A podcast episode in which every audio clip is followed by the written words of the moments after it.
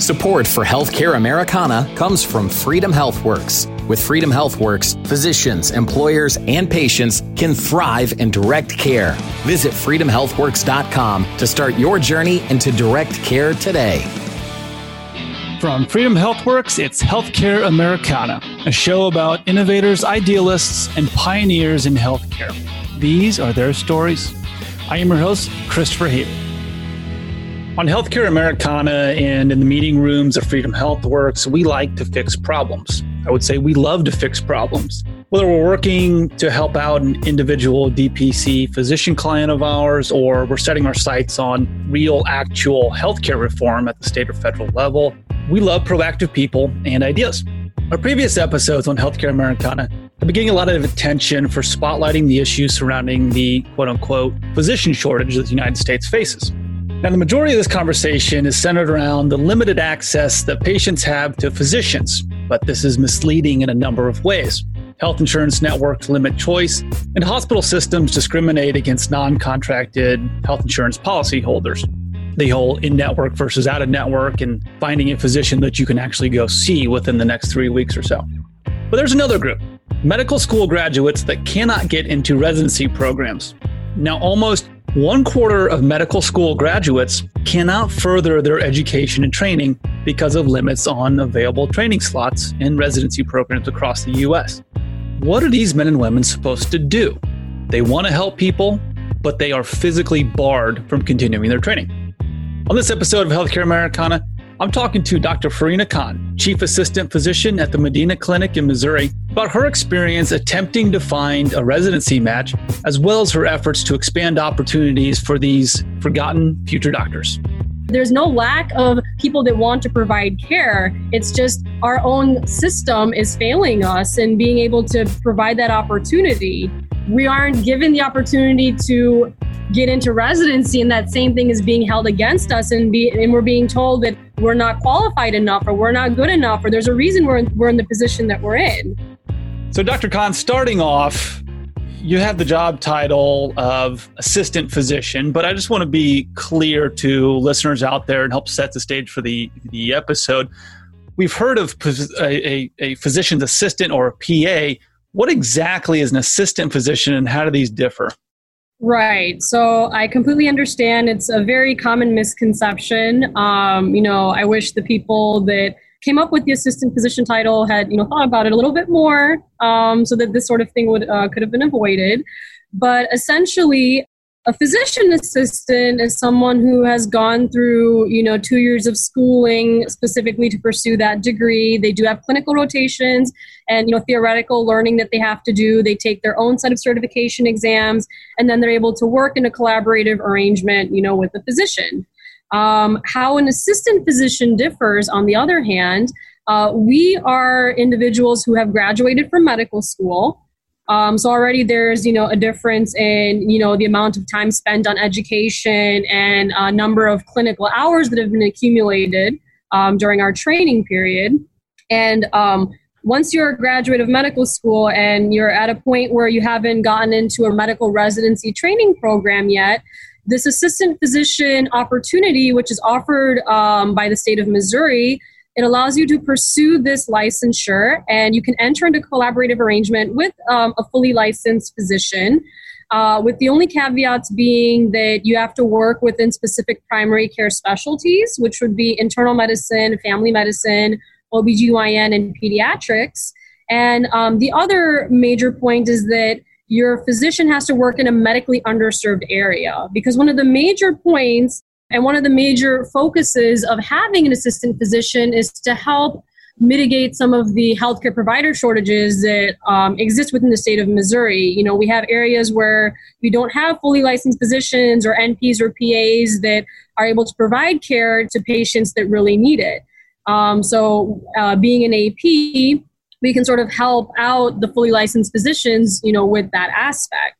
Mm-hmm. So we work under a collaborative um, arrangement, you know, with this physician. We have 120 supervised hours that we need to go through. We have CME requirements, you know, just like everybody else, and um, you know, we're able to prescribe medications. We can, you know, basically do all the things that you would expect an intern uh, resident physician to be able to do that was in a residency program. So we're able to, you know, step in and be primary care providers for these patients.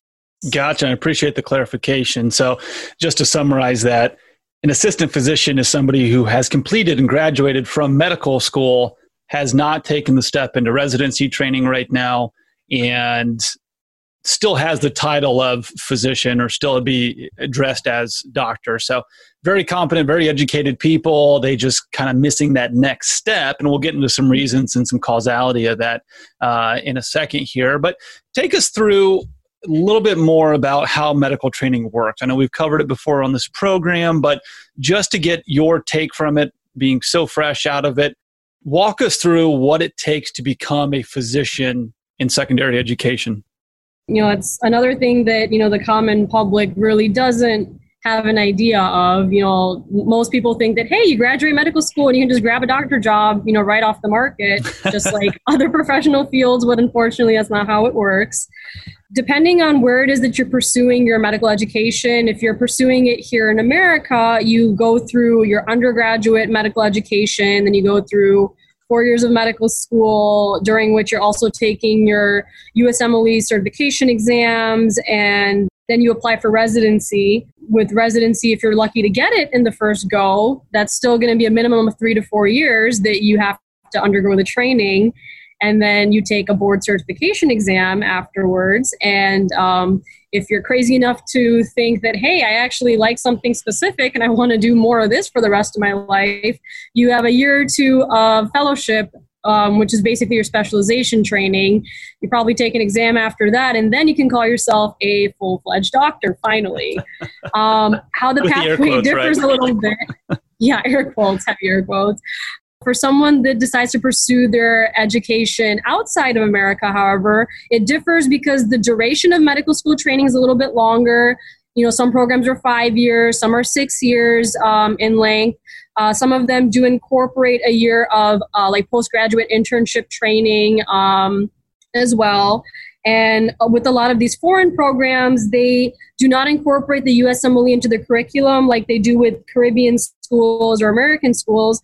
So they have the added responsibility of getting through those exams on their own time. Um, and then, then the process, you know, it streamlines and it joins into the same as an American medical graduate that you try to apply for residency and whenever you get it, you know, you just go through, you know, the three to four years, one or two years, and then you're a doctor. But mm-hmm. being a foreign medical graduate has its uh, unique challenges compared to being an American medical graduate. Yeah, and I appreciate you again going into detail, and because that's the first time we've really talked about it on this program, is the differences between the U.S. based medical education versus the international medical education, and seems mm-hmm. a lot of that is um, very good schools abroad but different exam type of culture, different type of exam process coming mm-hmm. in, still vying for a very limited number of residency programs. So, one thing uh, that's obviously very important is that, I mean, gosh, you're going through four years of undergraduate university, whether you're pre med or in a science or whatever it is, doesn't necessarily have to be a science related. Then you got another four years of medical school. Uh, you got your exams built into that. Then you apply for residency. You got your residency program. So it's a very long process. And obviously, depending on your specialty, that residency can stretch out to maybe eight years of your mm-hmm. life. And so yep. you're continuing to pay for your education, and then residencies just aren't paid that much. But one thing I really want to focus on again is this matching process. Right. So when you apply, you finished up medical school and now you're applying for additional training to again, you know, use your air quotes, become a full-fledged doctor there. What is that matching program like? Because that's another term that we hear a lot, but there's always a little bit of mystery around that. Oh, of course. Yeah. Um, so, how that works basically, unfortunately, the way the medical field is here in America, it's not like you see a hospital with a vacancy, like they have a job posting up, you just apply to it, they interview you, and they hire you. They have a centralized process. And how that usually works is that it's a partnership between two entities, really. Uh, one is the AAMC, and the other one is the NRMP. Now, with the AAMC, basically, their job is to sort of manage the residency application. So, how it really works is that you have to purchase a token online, and I believe the token is issued through a third organization, the, the ECFMG. So, first, you purchase a token, and you use that token to establish your account on the AAMC website. And once you establish your account on that website, you're allowed to build your application.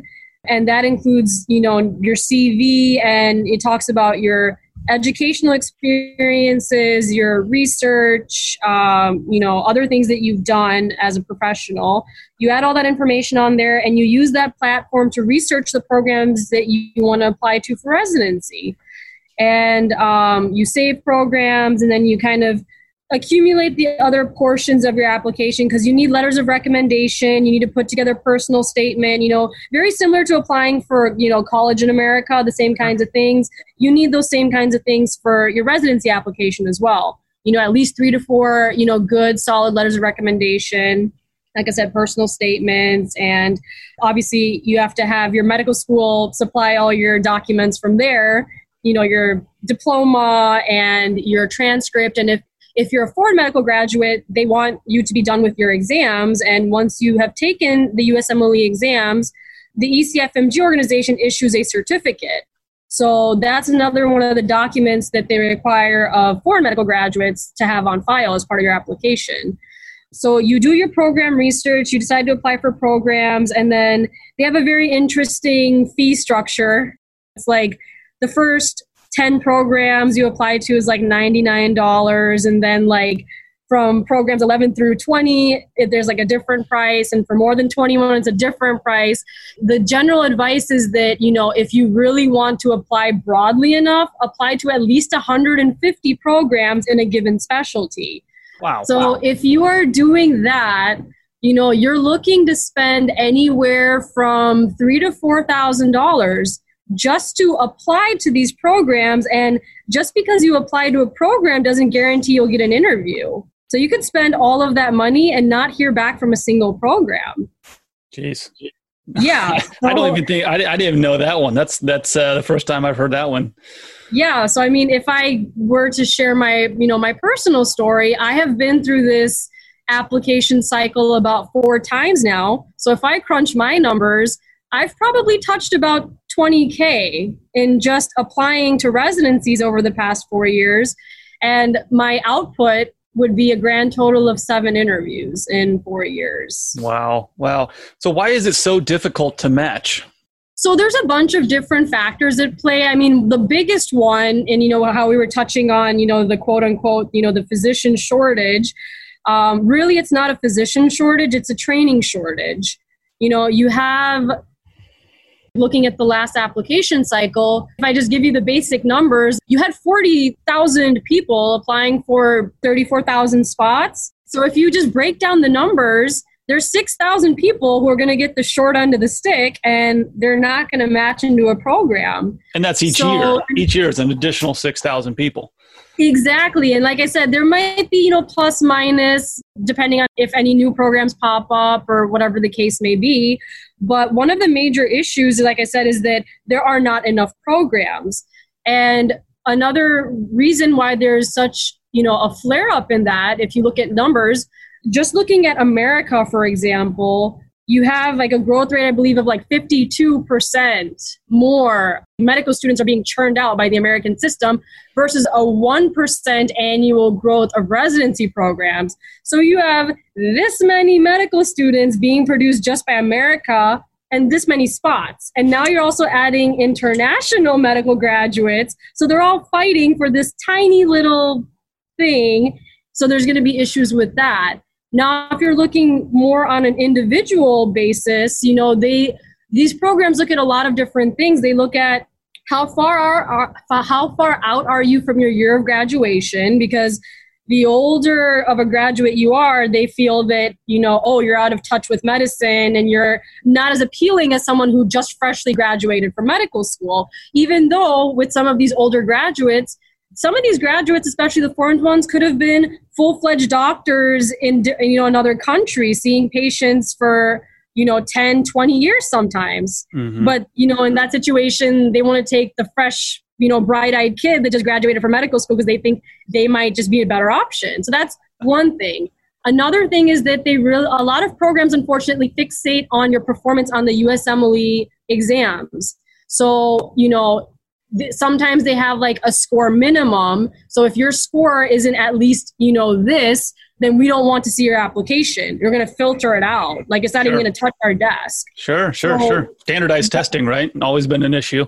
There's exactly. there's pros so and cons like, to it.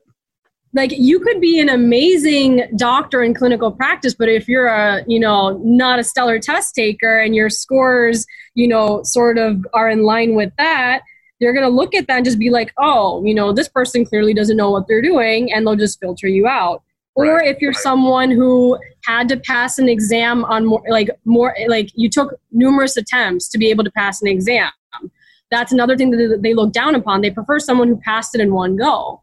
So, you know, there's a bunch of different factors. And then, you know, depending on the program, some programs are very partial to American medical graduates and there's other programs that are very partial to foreign medical graduates um, for whatever reason. But then you have, you know, the people in the middle, such as myself. Like I'm a U.S. citizen, born and raised here, and everything. But you won't find a program that says, "Hey, we're looking for people like you, and we want you." you know?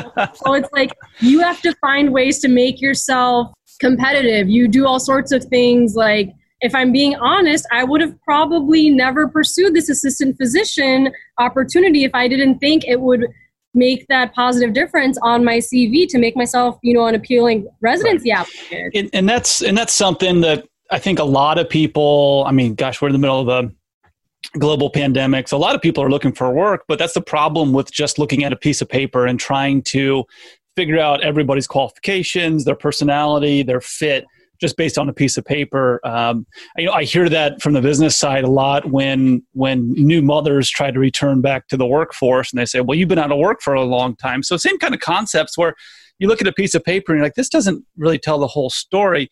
But I, you know, going back to say you know, annually, there's forty thousand residencies, or I'm sorry, forty thousand residency uh, applications. Um, for 34,000 positions what's to what's to what do you say to people who look at that and say well you know this is a good thing because we want the best and the brightest and that 6000 that just don't fit?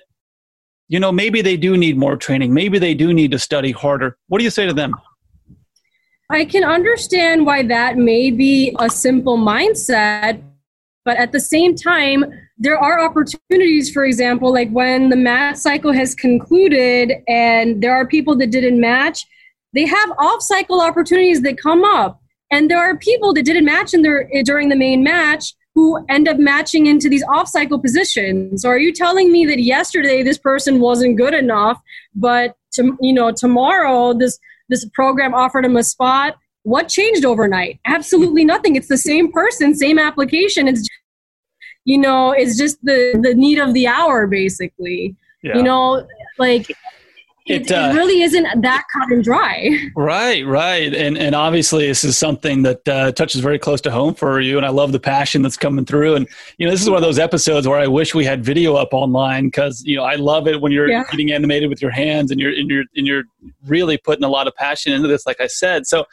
let's go back to what you said about the doctor shortage, the physician shortage, right. and, and again. Mm-hmm. Listeners of the show know that this is one of my favorite topics because it's total BS. Um, you you mentioned before it's a total misnomer. Um, mm-hmm. There's really not a physician shortage because if you look at supply and demand, if every if if we all had one physician per person, then being a physician would not be a lucrative career anymore. Nor would it be very selective where we have our best and brightest in it. With mm-hmm. that said, the bottleneck isn't a lack of people wanting to care for each other, right? We've mentioned this before. Residency training monies tied to the centers of Medicare, Medicaid. Obviously, we got to have Big Brother getting their hand in there. No one's a fan of them, but that funding is also set to the same levels as 1997 when the legislation mm-hmm. was was passed. Obviously, a big problem. Um, then you had those same people that did this made the problem in the first place, but then they complain about shortages of physicians and they put, you know, some potentially dangerous uh, proposals up there from people taking care of us. The, just don't have the experience and training that a physician normally would. Um, mm-hmm. So again, this might sound familiar to a physician who's in a fee for service and you know busting their tails for hospitals, but it sounds like we're not actually diagnosing the right problem, but we're just fixing some symptoms with it. Exactly. That is exactly correct. And we're not even treating the symptoms properly either. so each year we got 6,000 successful U.S. medical school graduates that cannot continue their training. And this doesn't count the qualified, competent international students who are coming, or national graduates, I should say, coming mm-hmm. over. So Dr. Khan, we're going to take a quick break right there to hear from our sponsors at Happy Dad Vasectomy. And when you come back, we're going to talk solutions because it's always one thing to complain about something and it's a totally different to offer up unique solutions that will actually have a chance to work. There comes a time when the man of the house must take charge. Family planning is a tough conversation for many, and at Happy Dad Vasectomy, we understand that decision isn't easy. When your family is complete, our no needle, no scalpel, no stitches procedure will give you peace of mind about your family's future. Happy Dad Vasectomy conveniently books appointments within two weeks of calling and has locations in central and northern Indiana. Visit happydadvasectomy.com to learn more. Happy Dad Vasectomy, the easiest part of family planning. Hi, everybody. We're back on Healthcare Americana with Dr. Farina Khan discussing ways to help alleviate that misnomered physician shortage that we mentioned before the break. So, again, we have thousands of competent medical school graduates each year, no prospects because of a lack of residency programs that are under, underfunded by the federal government. We've identified the villain in our story finally. Big shocker right there. So, how do we get these forgotten future doctors back into the game? For a problem that's this complicated, you need to have a multifaceted solution. So, you know, we do have a couple as far as, you know, the organizations that, you know, I represent, we've definitely thought of quite a few. Kind of looking at um, sort of, you know, how things have been playing out with COVID 19. You've been hearing about, you know, like I said, the quote unquote physician shortage. Everyone's crying there's not enough doctors. And, you know, you, you know, you saw that they're graduating medical students and nursing students early. They're bringing people back out of retirement after God knows how many years. And, you know, they're having, you know, foreign visa requiring doctors come in and help out when there's more than 10,000 people that are in my position that if you gave us a call right now and said, show up at your nearest hospital, we could be there within the hour and start working and start helping. You know, like you said earlier, there's no lack of people that want to provide care. It's just our own system is failing us in being able to provide that opportunity we aren't given the opportunity to get into residency and that same thing is being held against us and be and we're being told that we're not qualified enough or we're not good enough or there's a reason we're in, we're in the position that we're in. So you know one of the things that um, that would definitely help is making sure to support legislation that will increase residency training. One of the most common ones out there is the Res- uh, resident physician shortage reduction act and in a nutshell, it's meant to create 3,000 additional residency positions every year for the next five years. So over five years, that's another 15,000 spots. Um, and there are other such pieces of legislation, you know, that the American Society of Physicians is, you know, all for supporting. Um, examples of those are the Rural Physician Workforce Production Act, the Training the Next Generations of Primary Care Doctors Act, the Supporting Grad- Graduate Medical Education at Community Hospitals Act, and, uh, Advancing Medical Resident Training in Community Hospitals Act, and uh, the Opioid Workforce Act. All of these legislations, uh, what they have in common is that they want to help increase residency training spots, you know, over a given period of time because you have the only way you can put these un you know unemployed people to work is to give them a spot to work in so you know a lot of the time if you want long sustainable change it has to start at the political legislative level so that's that's one option yeah and just to cut in there real quick so a little psa mm-hmm. for our listeners uh, contact your senators congressmen congresswomen to get going on the oh, resident yeah. physician shortage act but you know again, looking at the government who created this problem in the first place to be the mm-hmm. solution, to me, that sounds like that could just beget other problems or other unintended consequences. I mean, yeah, there is absolutely no guarantees in life that, you know, you think this could be, you know, the magic wand that fixes everything, but it could just very well blow up in your face. There's always that risk with anything that you do. But, you know, unfortunately, with the way that, you know, America is structured, like I was saying earlier, when it comes to long term sustainable change, that power unfortunately still does lay with them. So, yeah. you know, whether we agree with them whether we support them and you know everything that they necessarily do we do have to rely on them to be able to do their job and to make these sorts of things happen because these things aren't in our wheelhouse you know me by myself i can't go running to the capitol and be like i want to make this change please make it happen and then it shall be. It just doesn't work like that. Sure. I wonder if there's an opportunity because you know it, it, it always seems like a disconnect to me too because licensing is handled at the state level, yet mm-hmm. to finish your training you have to go through federal programs. Is there an opportunity for states to step in and help out with that and, and go back to residency programs that were um, I don't know, put together or orchestrated from private practices within the states? Is, is the federal yeah. government the only option when it comes to that?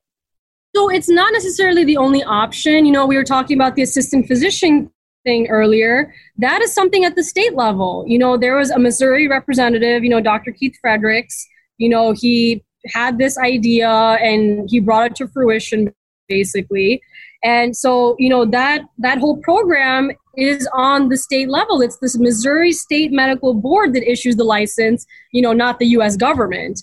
So, you know, another that kind of segues into one of the other solutions that were, was to be talked about, and that is to expand the AP program into other states. That brings power back into the hands of the state. So they can issue these licenses, you know, to, you know, people that are unmatched medical graduates that are, you know, looking to gain, you know, clinical experience, get back into direct primary care and help address this healthcare shortage that we have all over the country. It's not just Missouri that has this problem. The whole country has this problem. And sure. there are so many people that need that that they need to be able to have that healthcare access that right now they're not having you know because everybody's just worried about making money. Go to the big cities or in the big bucks. No one cares about the poor little people in the boondocks you know? But you know so if you have the states getting the power to issue these licenses and you have more assistant physicians being produced at the state level you know then they have the ability to provide the health care that's needed. And it serves as a bridge to residency. You know we're not trying to say that APs are here to take over. We're not trying to use the AP route as a replacement for residency. Not at all. We're just looking to hit a couple birds with the same stone that we have patients that need health care we have you know potential residency applicants who need to make their application stronger and you know help you know regain their clinical and professional confidence so this is sort of a win-win-win situation for everybody sure. right so sure. you know that's another you know solution to that um yeah and, and so just to touch upon because i love that where it's look I, my view of the united states is that we have obviously 50 states and so we have 50 little experiments and their own kind of constitutional democracy right? Each one's run a mm-hmm. little bit differently and that's what makes us very very special. What's right for new york state's not going to be right for missouri and what's right for indiana is not going to be right for arizona.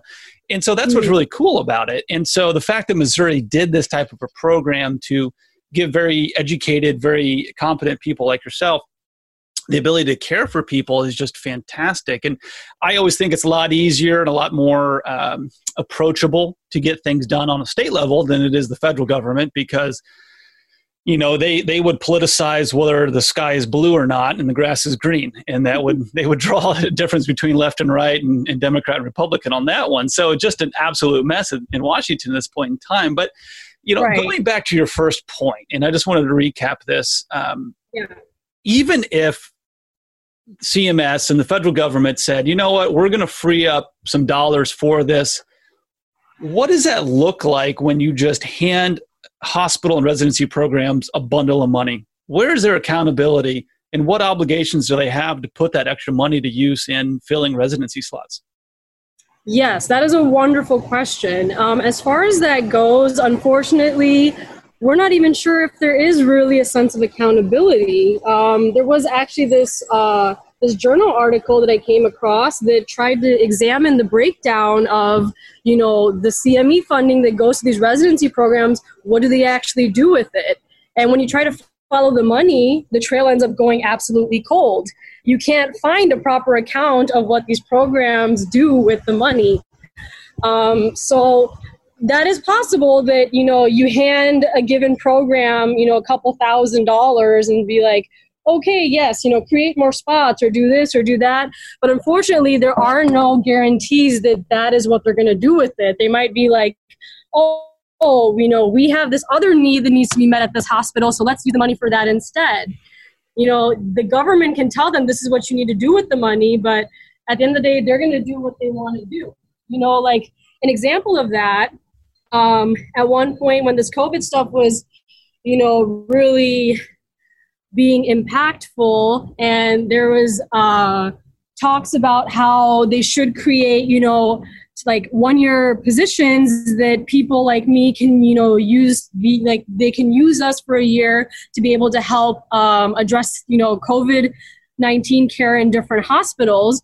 But when you actually and it's like when you actually talk to program directors about that, you know, because that was a recommendation coming from, you know, uh, I believe it was the ACGME, so that's a pretty big organization at, you know, the national level.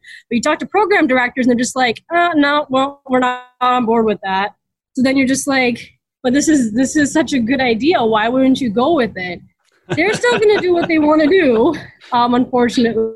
A little tone deaf so on their you side, can't right? Really, it's like you can take a horse to the trough to drink water, but you can't actually force it to drink the water. It'll just sit there and stare at you until it, you know, it's going to do what's going to do, you know? Sure, sure, sure.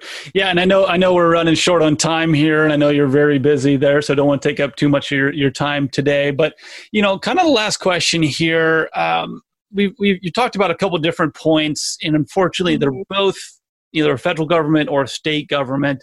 Um, have you come across anything that you know the marketplace and more of a grassroots movement can do to help um, medical school graduates like yourself, assistant uh, physicians, or those early into medicine, help them find a good spot, help them be a solution uh, to the problem rather than being victims? I mean, yeah, that's a great question. Um, I'm I'm not really sure there's an answer to that right now um, because we just think of this problem as being so big. You know, we see it as this Titanic sized ship and we see it about to hit we it actually not even about to it's hit the iceberg i was going to say it's it's taking water on uh, for sure yeah. so you know at this point it's just like you know with your suggestion it's like what is one little bucket going to do when you have the titanic already sinking but you know um we what we're doing at our end you know when i'm talking to people that are in medical school or people that have just graduated and they're trying to evaluate their options from my end i try to do them the service of showing them what reality is. Because whether it's america whether you got training abroad no one tells you what you're in for. No one tells you that medicine isn't all about saving lives anymore. It's it's a business and it's this and it's that you graduate medical school thinking you're going to be a doctor, but two three years later you could be flipping burgers at mcdonald's because you have student loans to pay off and you still haven't made it into residency no one goes into medical school thinking that that's what they're going to end up doing mm-hmm. but at the end of the day you're going to do what you have to do unfortunately to get by um, right. so it's kind of like making sure that the coming generation of future doctors is aware of what's going on and to make sure they can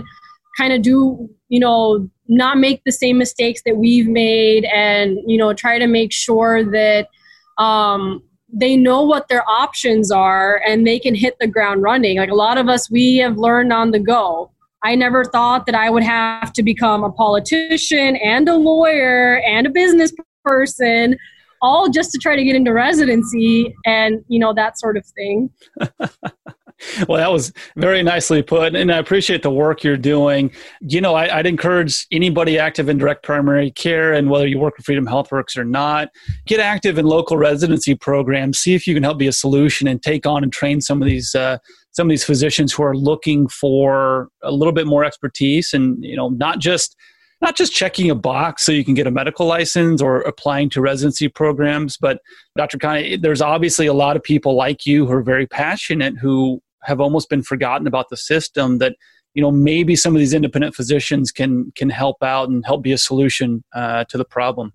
Dr. Farina Khan, Chief Assistant Physician at the Medina Clinic in Missouri, Interim President of the National Association of Assistant Associate Physicians, also a board member of the American Society for Physicians.